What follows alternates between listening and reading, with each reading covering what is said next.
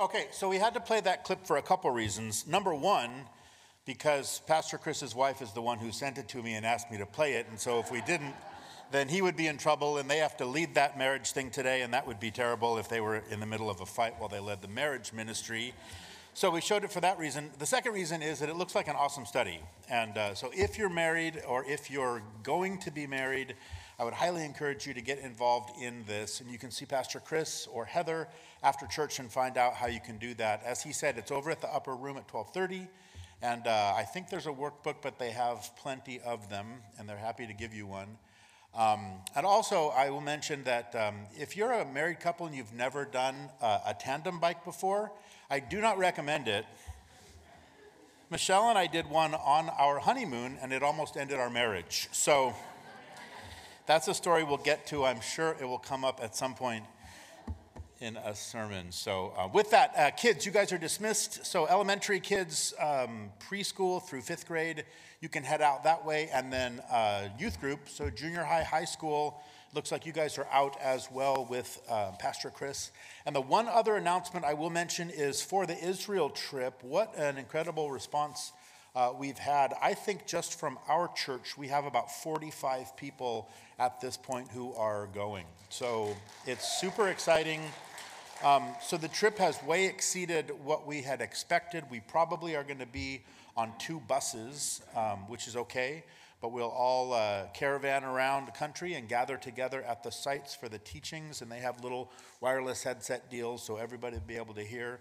Um, but all of this to say, if you're on the fence about whether or not to go with us, get off the fence and get in the I'm going with you bucket because we're at the point now where we're having to go to the airline and try to get more seats. And so if you want a seat, um, make sure to let us know that you're interested. Um, jump online, put down your deposit. If you need a brochure, you can um, ask me for one after church and we'll get you one. We'd love to have as many people go as possible, but if you wait, it may be that either we don't have any more spots or the spots that we do have are more expensive because the airfare went up. So that's my little Israel commercial for today. So we're going to be in uh, Mark chapter 6 this morning, making our way through this wonderful chapter. If you don't have a Bible, uh, you might want to have a Bible just to make sure I'm not making stuff up. So raise your hands. And we've got, uh, so one over here, one over there. We're working on getting some uh, new Bibles that have a little bit larger print. But anyway, if you can uh, see if you've got Pilot Vision, you'll be fine with this one that we're handing out. So as they're doing that, let's uh, pray and just let's ask the Lord to continue uh, just to bless our time together this morning. So, Father, we thank you so much. Lord, we thank you for all of the things that you're doing here in our wonderful church family, Lord. We thank you for the different opportunities that we have to gather together and to encourage one another, Lord, and to be encouraged by you, Lord, through your word. And we pray even now, Father, as we continue our worship, Lord. Um, we've worshiped you in song, Lord. We want to worship you as well with our obedience, Lord, as you um, just reveal that to us. Lord, your expectations of us, Lord, your heart for us, uh, in your word to us, Lord. So we pray as we go to your word that your spirit would be our teacher and that you would give us ears to hear what he would say to each of us this morning. And we ask it, Lord, in Jesus' name. Amen. Amen. So, Mark chapter 6, we're going to pick up in verse 30, work our way through all the way to verse 44. As I say, we're kind of, chapter 6 has been um, kind of a slow process in Mark's account. We remember that Mark took kind of a bit of a break last week from kind of his chronological retelling of the life of Jesus, really to give us the details about the death of John the Baptist at the hand, remember, of Herod. It was that very sobering account just really about the dangers of ignoring a guilty conscience. We remember, remember Herod's conscience kind of was stirred, if you will, as he heard all of these reports of these wonderful works that not only Jesus was doing, but that his disciples were now doing. Remember, he had sent them out on kind of a preaching, kind of a, a, a ministry tour, if you will, uh, all throughout that Galilee region. And this morning, Mark's going to pick back up in the narrative, kind of the normal flow of events. And now we're going to see what happens when they return from that ministry. And what happens is a very, very well known story. It's the account of the feeding of the 5,000. So that's the title of our message today. I know you're wondering how do I come up with these clever titles? Sometimes they just come to me. And I, so. The feeding of the 5,000 uh, is a very important miracle. In fact, it's the only miracle, aside from the actual resurrection of Jesus, the feeding of the 5,000 is the only miracle that's included in all four of the gospel accounts. And so I think that's significant for us. You know, that somehow as God looks here at his Bible and as he looks at his word to us and the different accounts of the ministry of his son, our Savior Jesus, he wants to make sure that anytime someone picks up the Bible and reads through the Gospels, or if they just pick up the Bible and read just one of the Gospels, that every single time that we will come into contact with this great miracle. Now, that gets my attention, right, as a Christian. And we're going to see as we look at this miracle together this morning that I believe that God indeed does have a very special message and a very important message for us in it, uh, just as it relates to our lives, just as followers of Jesus. So let's jump in. Let's look at this miracle, the feeding of the 5,000. It happened up there in the Galilee, again, right on the heels of this ministry tour through the Galilee by the disciples. We're going to jump in in verse 30 of Mark chapter 6, where we read that then the apostles, called the apostles this time, right? The sent out ones, the apostles gathered to Jesus and told him all things, both what they had done and what they had taught. So at the end of their time, Right here come all the disciples. They've returned back to Jesus. Now, we're not told quite exactly where, but most likely it was probably back at Capernaum. No doubt they had arranged some predetermined time. He said, go out for a week or two weeks or three weeks or whatever it was, and then come back.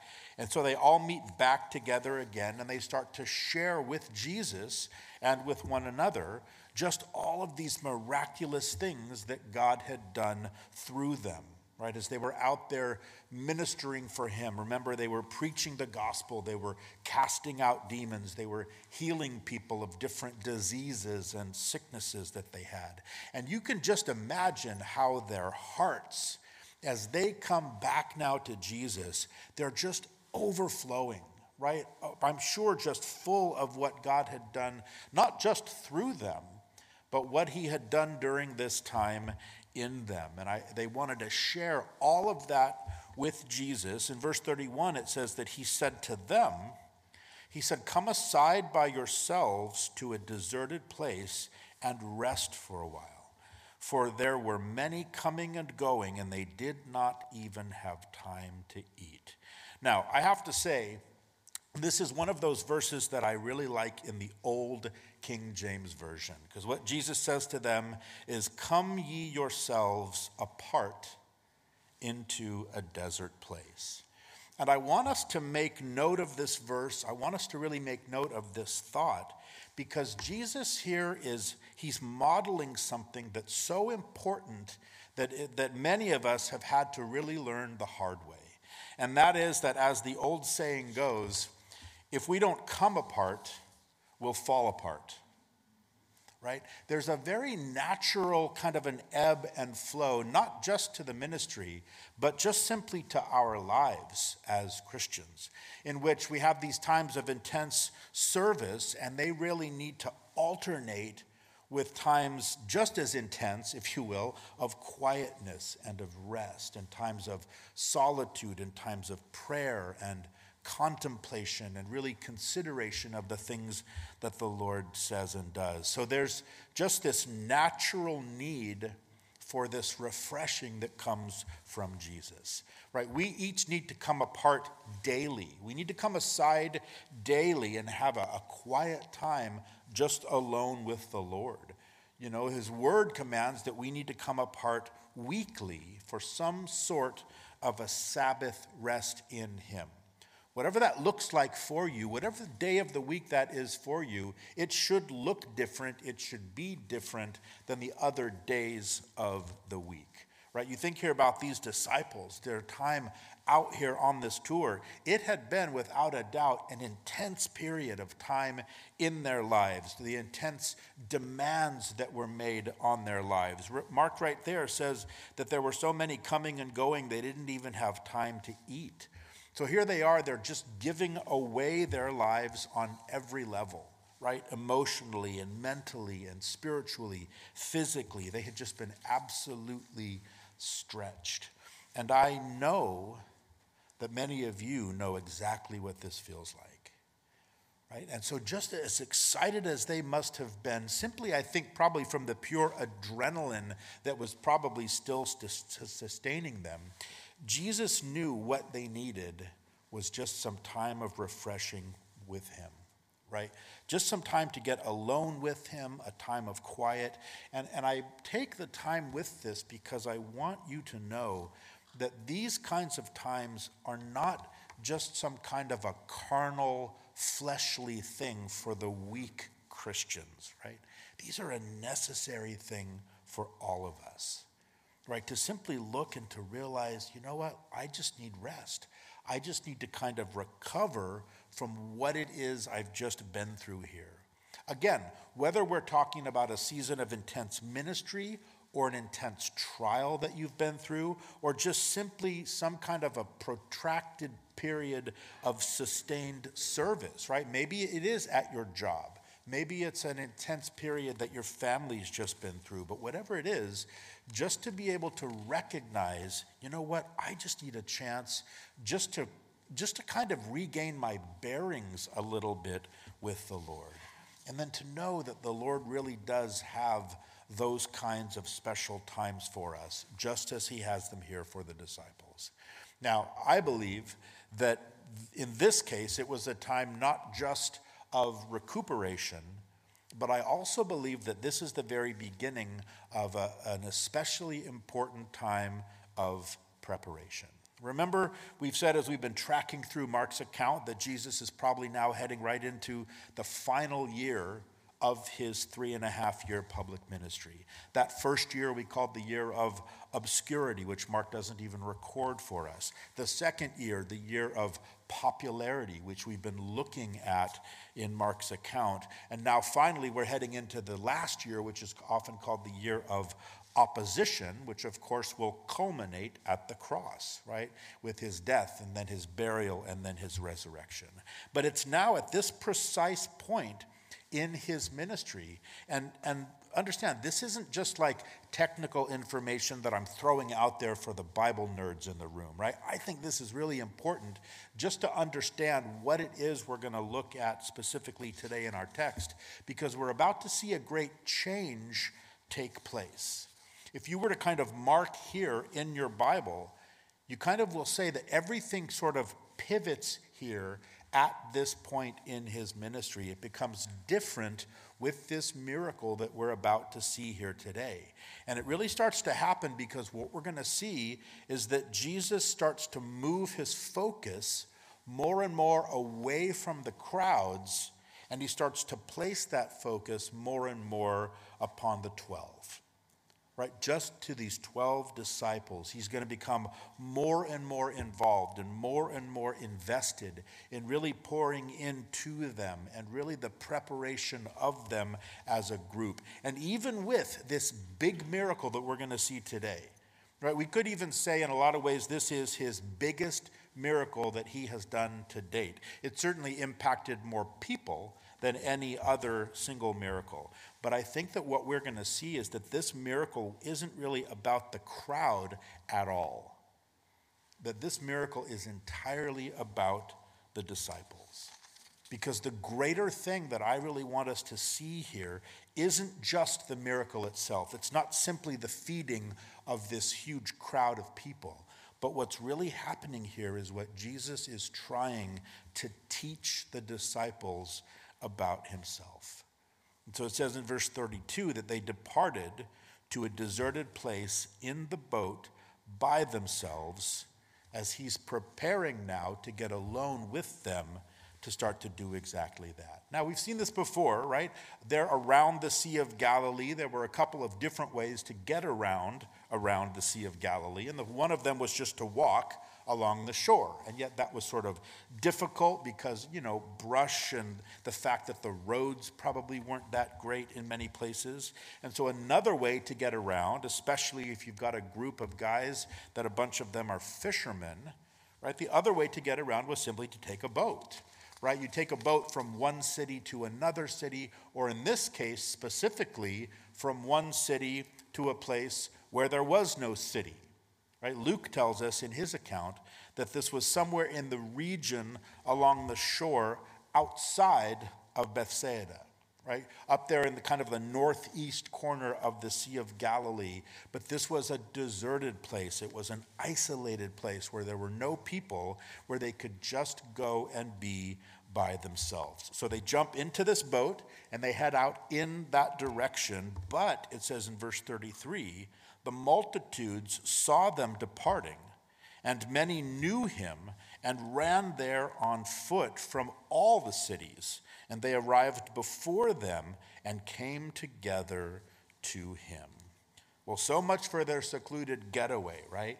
And what a picture, I think, we picture here as we see the disciples and Jesus. Here they're heading over there in their little boat, and they just sort of begin, the people just begin to move as a mass. Right? They are just running there along the shore, sort of tracking the disciples in Jesus as they head over in that direction. And this entire, all these people just with the hope of being with Jesus when he lands wherever it is he lands. And imagine you're one of the disciples and you look, what are you seeing on the shore? It's probably looked like the shrubs and the trees were just coming to life and sort of moving along. I mean, this is a gigantic crowd that's assembling there on the shore. Matthew tells us in his account that we're talking about, he says, 5,000 men besides women and children. So we could be talking easily about at least 10,000 and as many as uh, possibly 15 or even upwards of 20,000 people, right? If most of the men brought their wives and most of them brought their kids along, I mean, it's not like they were dropping them off at Kids Park, right, to go out. For, so, what does a crowd like this even look like? Well, just for reference, right, the San Jose Arena for a Sharks game seats 17,000 people.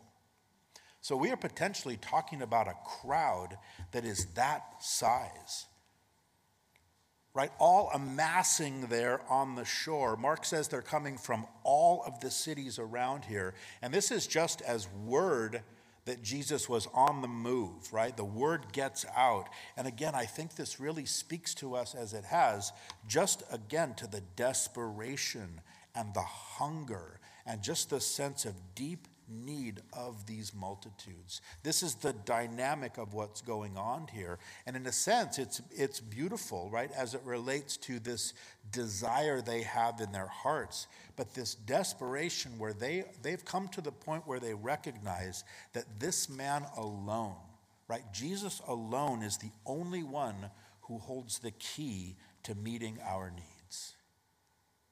But just imagine, right now we've got the disappointed disciples, right? They're sailing along, watching this happen on the shore. And I just have to wonder how their hearts were sinking as they approached this deserted place, right? Where they had expected to get away from the crowd. And now instead they are facing perhaps the largest crowd that we've seen yet. It says in verse 34 and Jesus, when he came out, saw a great multitude and was moved with compassion for them because they were like sheep not having a shepherd. Now, I have to think that the disciples were watching Jesus, right? How is Jesus going to react? After all, he's the one that told us he wanted to get alone with us. And now look at all these people.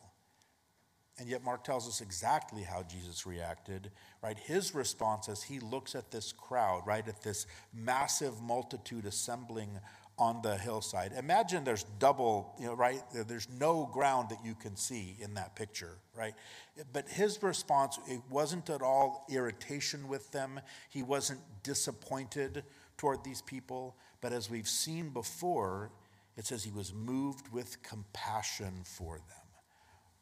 Just filled with this great love and this sympathy toward these people and their deep and desperate need, that they would go through so much just to come and to get into his presence and to hope to receive something from him.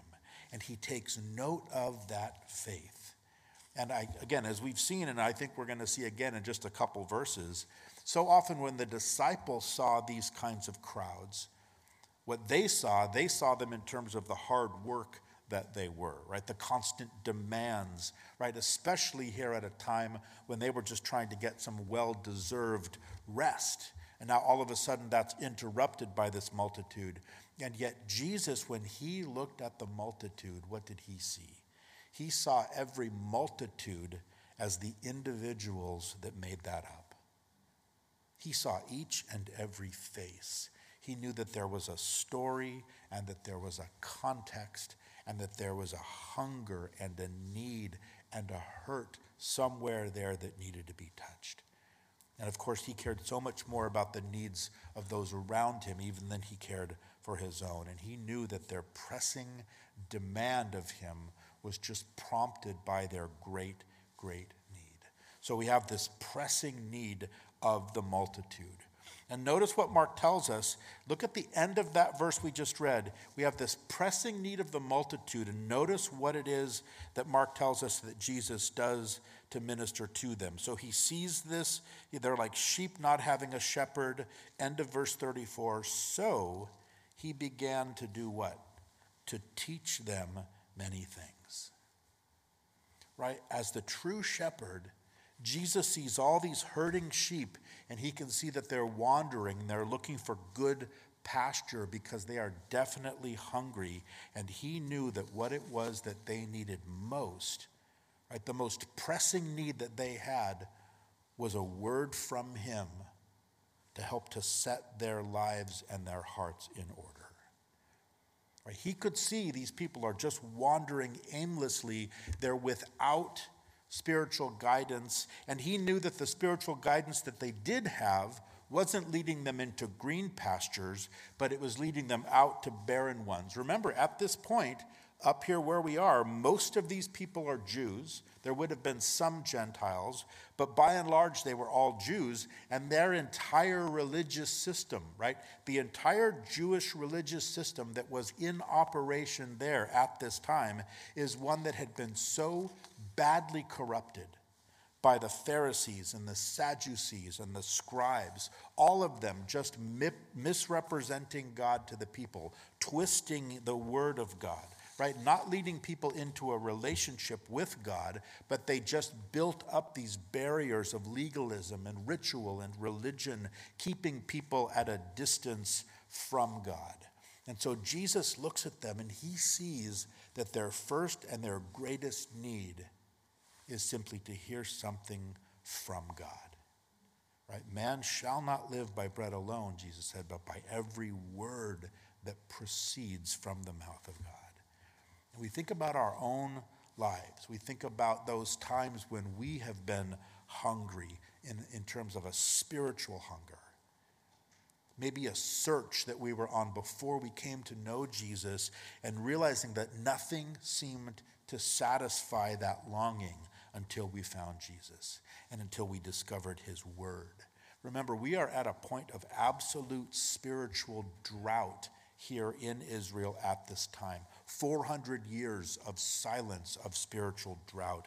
And now Jesus is the only one who is here who's rightly representing God and in such a dynamic way. And so it says he begins to teach them many things. Now, I just need to point out here that the idea of that word many is more than just a great number of different things. The, the sense of the word is that he taught them at length right? He taught them for a long time.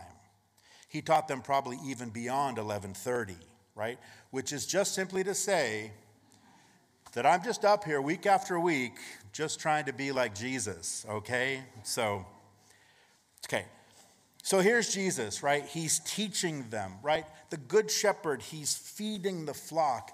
Because again, what each and every person needs, that what they're most hungry for today, just as back then, what people are looking for and what they need the most is truth. So he's teaching and he's teaching seriously for likely hours on end. And we know that this went on for a while because look what we see next in verse 35. It says, When the day was far spent, see, way past 1130 when we finish, when the day was far spent, his disciples came to him and said, This is a deserted place, and already the hour is late. Wow. What amazing powers of keen observation these guys have, right? I mean, they are such a tremendous help to Jesus. They are filled with all kinds of insightful information, as if Jesus didn't know what time it was. Right? Have you ever maybe told God things in your prayers that you realize He probably was pretty well aware of before you tried to inform Him? I know that I have. But here they are, they interrupt this Bible study Jesus is teaching to tens of thousands of people to inform him kind of of what time it is, just in case he didn't realize it's starting to get a little late. Now, it was probably about three o'clock in the afternoon, which is when the Jews sort of considered the day as starting to kind of come to a close. And looking around, they've got these thousands and thousands of people all out there listening to Jesus and watch now, next, now they're going to tell Jesus what he should do about it. Look at verse 36 Send them away that they might go into the surrounding country and villages and buy themselves bread, for they have nothing to eat. Okay, have you ever tried to counsel God? Be honest, but don't raise your hand, please, right?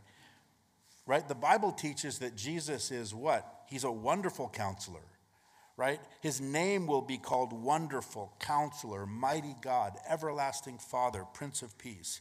So the Bible teaches that Jesus is to be our counselor and not the other way around.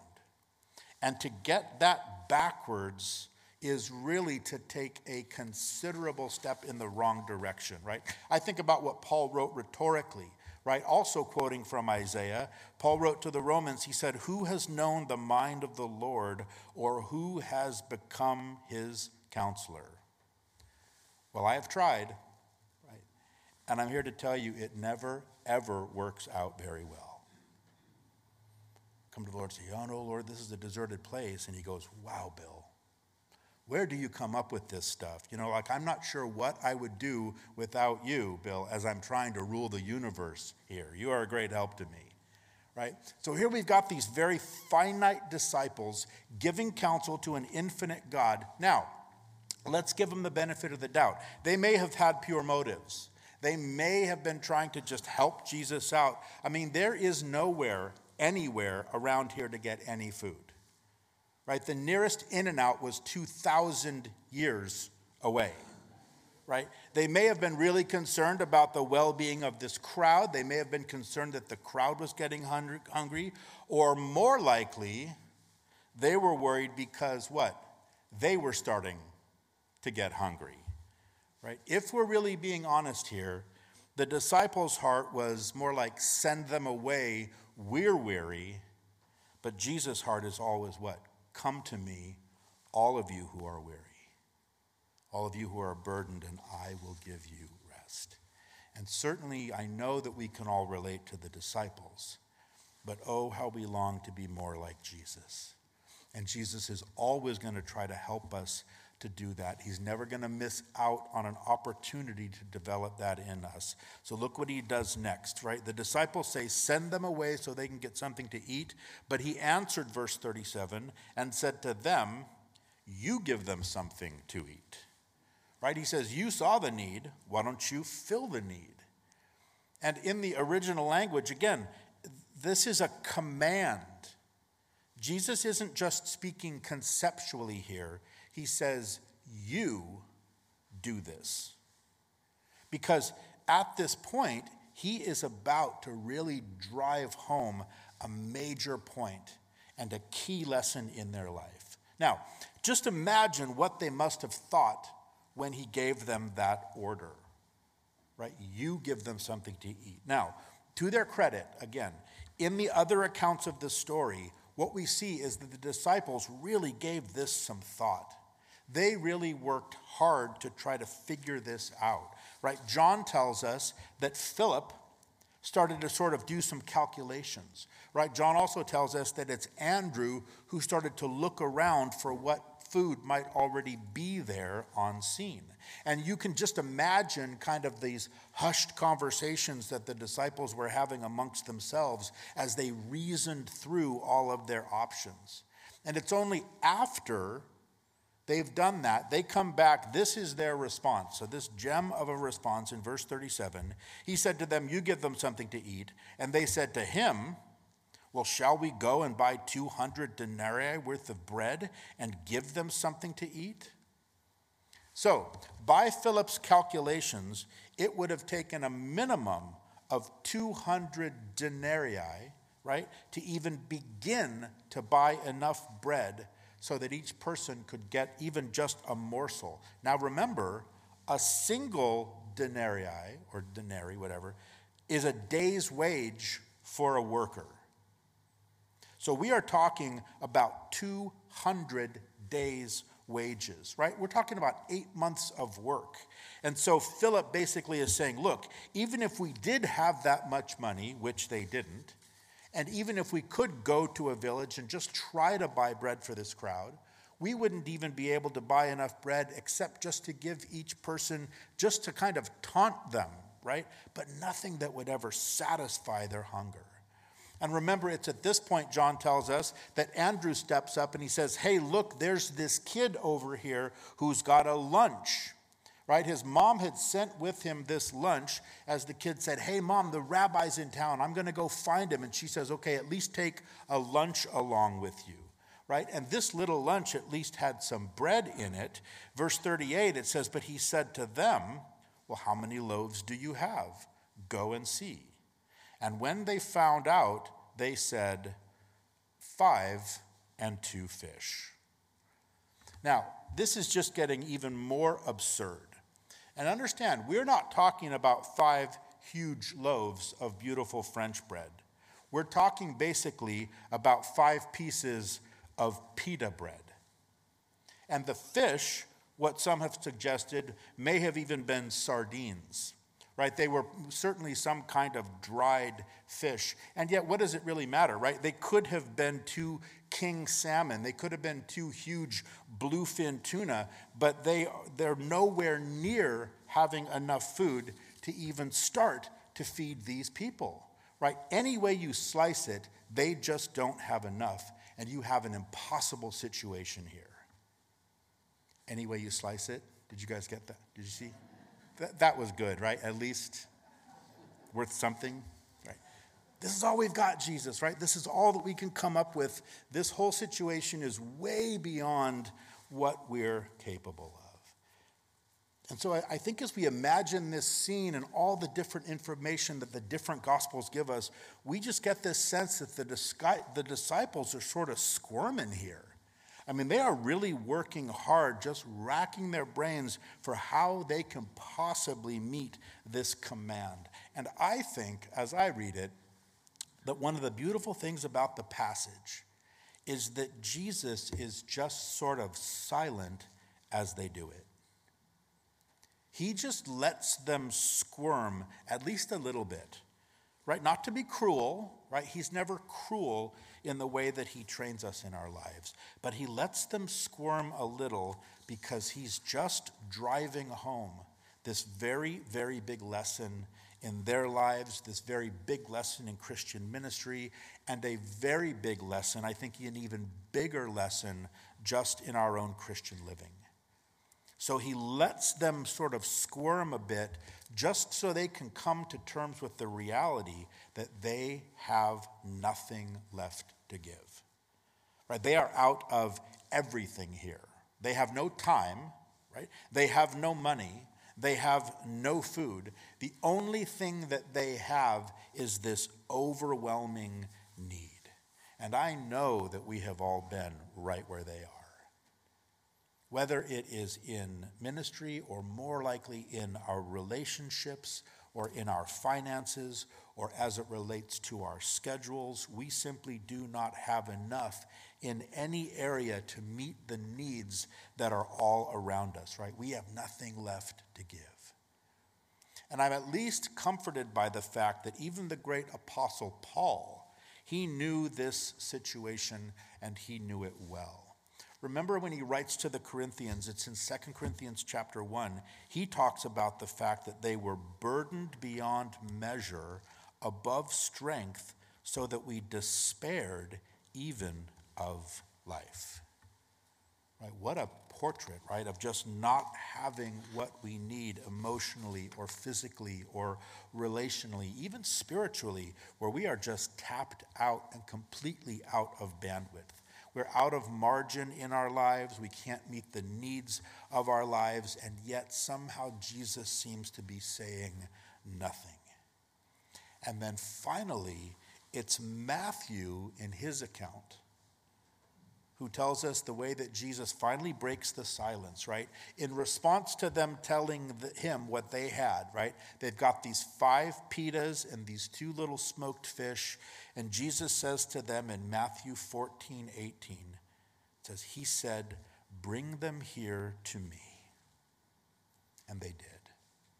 And this is, in many ways, the entire point of this passage. Now, if you haven't read to the end of the story, I'm about to spoil it for you because Jesus is about to feed all of these 15 to 20,000 people with just these five little loaves and these two little fish. That didn't surprise anybody, did it? After all, it is called the feeding of the 5,000, right? But as we said before, the great lesson of the passage isn't actually that Jesus is able to feed these people.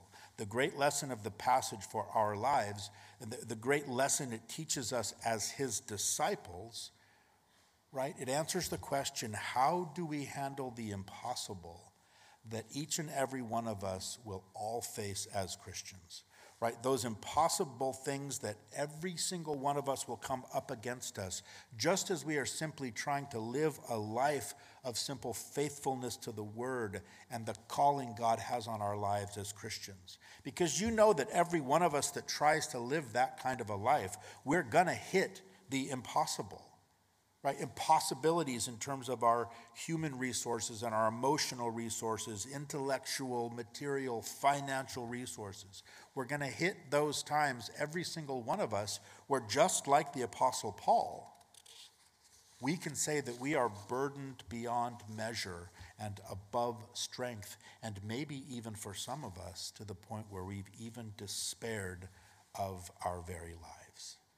And this passage teaches us about what to do when we hit those kind of times. And that is that we are just simply to obey the word of God in whatever situation we are facing. Whatever that impossibility that we're up against, we're to take and just put our five little loaves and our two little fishes into his hands, right? Just give him what we have, right? When we have nothing left to give, we need to give Jesus what we do have, however feeble and little it seems, and then we simply trust Him for the miracle to meet the need out of our lack. Right? Trust Him to do the impossible. Trust Him to do whatever it is that needs to happen now in our situation. It's so important, first of all, that we notice when Jesus does the miraculous in our lives, He will always begin with whatever it is that we already have even when that seems to just be laughable, right? Five loaves and two fish would have barely been enough, maybe for one person, possibly two people if they didn't eat very much, right? And yet, even though the amount was tiny, Jesus still started with what they had, but they had to give all of it to him. And they had to give it all to him just by faith because he said so. You know who had the most faith in this entire story? That little boy who just gave his lunch away, right? He was the only one out there who was prepared, and he just gave this willingly to Jesus. right? The disciples, they didn't know at this point what Jesus was about to do because they haven't read to the end of the story either, right? The only thing they had to offer him was their obedience and their absolutely insufficient resources, and that's the key. Because as I think about this passage, so, you know, when the pastor stands up here and they say, oh, you know, take your five loaves and your two fishes and just give them to Jesus, right? Well, I hear that and I can understand that to a degree. Right? I can understand, okay, give him my resources, I need to give him my life and, and all of that kind of stuff. But if I'm like you, I still can't get my mind around what that looks like practically right? What does it really look like for me to give him my five loaves and my two fishes so I can see him start to do these miraculous, supernatural things in my life? And I think that the answer to that question, how do we put our life and how do we put the situation into his hands, is that we need to do it just like the disciples did it. And how did they do it? Obedience. Simple obedience. Because even when we have nothing left to give, what we do have to give is our obedience. Right? Jesus said, How many loaves do you have? Bring them here to me. Right? That wasn't their clever idea, that was his command. And as they did, all that they did is they came and they obeyed what he told them to do in this particular and unique situation. And when we get our lives and our needy sorts of situations right into Jesus' hand, right, as we just simply start to surrender ourselves to Him through our obedience, right, as we learn from the Bible what it says that a Christian is supposed to do in this particular kind of situation that we find ourselves in, and then when we actually do that in that situation, Right? As I just obey what it is that I know that the Bible is telling me to do, that's the point that I'm now putting my five loaves and my two fish, putting all that I have into his hands. And then once I've done that, then I wait by faith. And I watch by faith. And I walk by faith. And I can trust at that point that now Jesus is going to do whatever it is that has to be done in this situation to accomplish his will in my life and to bring glory to himself. Again, the disciples had no idea what Jesus was about to do, but they did what he asked. And now, watch, they just keep doing what he tells them to do. Look at what we read next. Look at the next couple verses, verse 39. It says, Then he commanded them to make them all sit down in groups on the green grass. So they sat down in ranks, in hundreds and in fifties. Okay, great. Right now we've got the multitude at least organized, right? They are orderly, but we still don't see any food.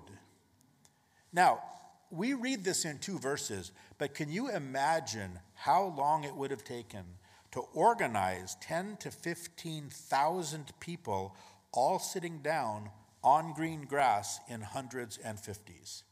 And really, in the scheme of things, what did it matter how they were sitting? Well, it did matter because that's what Jesus told them they should do. And they just did it, trusting him all the way that he was about to work. And, and again, I want us to think about this kind of a dynamic in any kind of a context in our lives. Any situations where we're facing the impossible and we have no other choice but to give him those five loaves and those two fish, give him our obedience, and then just keep doing what he says we're supposed to be doing and wait on him for the miracle. Whether it's in a difficult marriage or whether we're dealing with a challenging child, or you're involved in an impossible situation where you work or where you live, right? We know something has to change here. There needs to be some sort of a breakthrough in this situation, but the only thing that we have now to contribute is just our obedience to His word and our faith. We can't change the other person, right? We can't fix our husband right? We can't fix our child, we can't fix our boss, we can't fix our friend, but we can do exactly what God's word says that we should do in that situation. And then by faith, we can trust Him to bring some kind of a miracle that needs to be brought alongside these very limited resources that we have. And then we walk by faith and we just trust Him to do what He alone can do. Can I tell you that He is always worthy of our faith? Right? As we live this life of faith, and as Paul said, that we walk by faith because we know and we've experienced, right? The Christian life is just one long string of being faced with the impossible, being faced with trials and circumstances and spiritual warfare, all of it that is way beyond any resources we have, because what they do is they drive us and they force us to look to Him for the miracle right? So now they've got everybody all sitting down. They're decently in order. They're in these rows. They're on this green grass, which, by the way, is how we know it's probably spring around the time of the Passover, which would put it one year from the following Passover. Where, when the crucifixion would take place. So we've got these thousands and thousands and thousands of people sitting down. Now you've got every pair of eyes out there. And what are they doing? They're looking at Jesus. They're now able to see Jesus very clearly, exactly what it is that he'll do next. And I would bet you that there was no one that was more interested in exactly what that would be than who? The disciples. They wanted to know what was about to go down here. Verse 41 says, And when he had taken the five loaves and the two fish, he looked up to heaven, he blessed and broke the loaves right? If Jesus says grace, we certainly should, right, before a meal. He blessed and broke the loaves and gave them to his disciples to set before them. And the two fish he divided among them all. And so they ate and were filled. Now, none of us should be surprised at all at these verses, right? Not only did Jesus provide miraculously, but he provided in abundance. That word there that Mark uses for filled, literally it means glutted. We're talking Thanksgiving dinner, loosen your belt, like push back from the table kind of stuffed. Right? If anybody there was still hungry, it was either because they refused to eat what Jesus gave them or because the disciples didn't distribute the food to everybody the way that they should have. There was plenty of food there. But I think this reminds us here again of something else I think is so important about how Jesus works, right? In our lives and through our lives as followers, and specifically, I think the way he works the miraculous. You've probably noticed this in your own life, but Jesus, he will always do what he alone can only do, but what? He will not do for us what we can do for ourselves. Jesus is not trying to develop weak people as he develops Christians. So there's kind of this line almost that he draws. Nobody else can do this miracle that he does, but they absolutely can serve and they can partner with him in what he's doing. He's not going to simply go out and make the food magically appear in people's hands, right? It was up to the disciples to do that. And that's all that they had to do right? This should go without saying, but I'm going to say it anyway because that's what I do, right? The miracle of the multiplication happened where? It happened in the hands of Jesus, right? It happened supernaturally. It also, interestingly, it happened there linguistically. Look at verse 41. This is important, I think, also super interesting. Most of the verbs in that verse are single action verbs, right? He had taken, single action. He looked, single action. He blessed, single action. He broke, single action. But then, strangely, when we get to the word gave, where it says that he gave these broken pieces out to the disciples, it switches tenses to that imperfect tense. Remember that one? That's the one that means he continued to give, right? He just kept on giving this bread out to the disciples to give out to the people. Right? There's no deep explanation of how this miracle happened, and yet the tenses demand that this miracle is taking place somehow right in Jesus' hands. He just continues to keep giving it out right? As he broke it, it is literally multiplying there so that there's enough for everyone. And the very first thing I think this is, is such a beautiful picture of the gospel itself.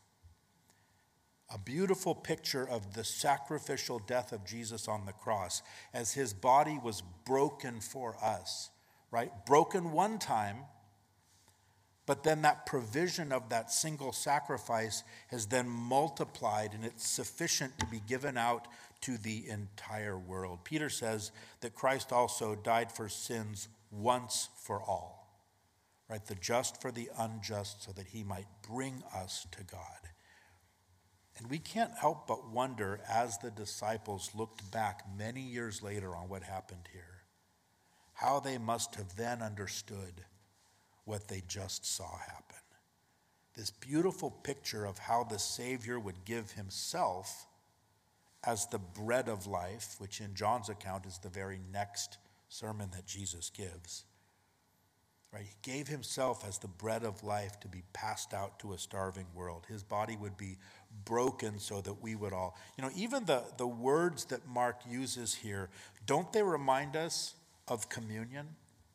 Don't they remind us of the Lord's Supper that commemorates his death? As it says in Luke 2, 22 19, that taking the bread, he blessed it, broke it, and he gave it to them, saying, This is my body given for you. Eat it in my memory. So, first of all, I think such a beautiful picture of what was to come just one year from this point on the cross. But it's also in this moment, right? In this miracle, in this field, understand this is nothing less than an act of creation.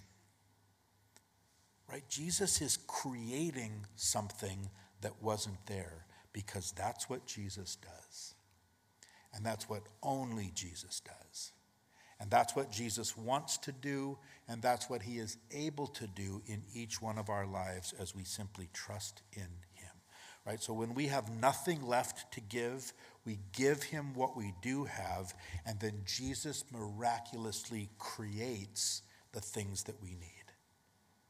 Right? We give him what little we have, and he makes it into so much more. We just give him that simple obedience. We follow it up with our faith, and he makes it, right? He keeps on making it into something that is ultimately so satisfying and so sustaining and just meets needs. And then he allows us to be part of giving it out to all of the people around us who we know are starving for spiritual sustenance. The idea here, there's this beautiful picture that the disciples are doing as they're taking what Jesus gave them, and then Mark says that they set it before the seated people. And the word picture there is a word that's used to describe a household servant who would bring dinner into the master's table and set that dinner in front of the guests of the master. So again, understand, the only thing the disciples were responsible for was to just set that dinner out before the people. They're not producing anything, they're just distributing it. Right? We're not manufacturing anything, we just get to distribute it. Again, it's never at all about our resources, what we bring to the table. It's simply always only about our obedience to simply obey the word of God in whatever situation we're in. And when we do that, then we can watch Jesus miraculously multiply that, and there will always be more than enough. Look at just our last two verses here. It says in verse 43 that then they took up 12 baskets full of fragments and of the fish. Now, those who had eaten the loaves were about 5,000 men. Now, I love this final picture here, especially as we consider where we started at the beginning of the story. Right here, the disciples are gathering up the leftovers into these 12 baskets. And it's interesting, the word for baskets there, it's not like the word we'd use for a bushel, like a, like a big, you know, like a harvest basket. This is a special word for a special kind of a hand basket that the Jews would carry with them if they went out like fishing or if they were going out somewhere on a journey for the day, they would bring along sort of a picnic lunch, if you will. These are personal sized baskets. And of course, we notice there are exactly what? 12 of them. There aren't 13, there aren't 11, but there are exactly 12. Because each one of the disciples, as a result of their involvement and their ministry in this miracle to the multitudes, every one of the disciples now had more at the end of the day than they had at the beginning of the day. Right? As here we have the sun setting and the multitude leaving, and here they are now alone with Jesus, just like he had told them that they would be. But now we can only imagine that they were full, right? They were glutted and stuffed to the brim, not necessarily on food, but what they had just learned personally about him.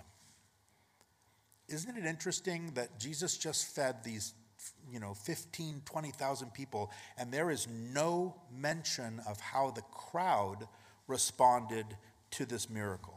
In fact, the, the reaction of the crowd to this miracle isn't mentioned in any of the four Gospels. And the reason, as we kind of mentioned before, the reason that the reaction of the crowd is never mentioned is that this was never at all about the crowd at all. Yes, Jesus wanted to feed the people. He wanted to physically meet their needs. But the big thing that's happening, it's not that Jesus was able to feed 15,000 people with five loaves and two fish. Of course, he can do that, right? He spoke the world into existence, right? The big thing that's happening here is what the disciples learned that day. The big thing is what we can learn as disciples. And one of the main things that this passage really just continues to drive home, probably the supreme thing, probably the simplest thing, is that our greatest resource in any given situation that we find ourselves in is probably the very resource that we will most often overlook. It's the resource that we will only turn to when we have exhausted every other resource in our lives. And that resource, of course, is Jesus himself. Right? He is our greatest resource. And I think that all of us, as we try to walk with the Lord and serve the Lord in whatever capacity we might be doing that, but all of us have, we're going to have to deal, at least at some time, where God has called us to do something Maybe again, it's in terms of the ministry, but most often, isn't it just in terms of our own personal lives, right? Our relationships that we're involved in or the work that we're doing, where He tells us to do something. And the very first thing that we do in determining whether it's possible or impossible, what do we do? We start to assess it in the light of what we can bring to the solution, right? We start to look at it in, in terms of our own resources and our own intellect, our own ideas and our strength and our financial or our material resources, right? We start to count up our five little pita breads and our two little sardines, and then we conclude that something is impossible if He's called us to do something that exceeds those resources. And it's only when we get to that point, typically Jesus has to point it out, right? Just like he did with the disciples in the story. But it's only when we realize that, then we start to understand that the greatest resource that the disciples had in this scene wasn't their money, it wasn't their ideas, it was just simply Jesus himself present with them. And the very same thing related to our lives, right? Where we can just come to the end of ourselves, where we are just there in a heap. We're saying, God, I just can't do this. This situation is impossible. But we get there because we haven't counted Him at all as we've assessed our resources. We haven't brought Him into the equation at all when he is the very greatest resource we have. Remember the apostle Paul as he wrote, we said to the to the Corinthians in that first in that second chapter of his first or first chapter of his second letter, pardon me, where he said that he was burdened beyond measure and above strength so that he despaired even of his very life. That's a pretty rough place for a person to be. But then when you read on in the letter, by the time you get to chapter 4, Paul starts talking about the way that the presence of the Lord had changed all of this for him. And by the time we get to chapter 4, this is what Paul writes. He says that we are hard pressed on every side, yet not crushed. He says we are perplexed, but not in despair, persecuted, but not forsaken. He says we're struck down, but not destroyed. And then he says this He says, always carrying around in the body the dying of the Lord Jesus. He says that the life of Jesus also may be manifested in our body. So it was the presence and it was the power of the Lord Jesus which Paul found to be the game changer in his life. It was the greatest resource that he had. And so, the importance then of taking that, right, giving Jesus that kind of place in our lives of well, as well. And again, how does that happen very practically? Well, first of all, it happens by me stopping that terrible habit I have of trying to tell God what to do, right? So, if you're doing that like I am, stop it, right? Then it starts by simply putting what I have into His hands right? And then praying to Him for wisdom and for direction and for those supernatural resources just to do this, impo- this humanly impossible thing that He's asking us to do. And then whatever it is that He tells us to do in His Word, right? Just to do that by faith and then take a step out in faith just based upon our belief that He has the resources that are necessary to do it. And then to understand that how this all turns out well, that's his problem, isn't it? That's not my problem. I tend to make it my problem.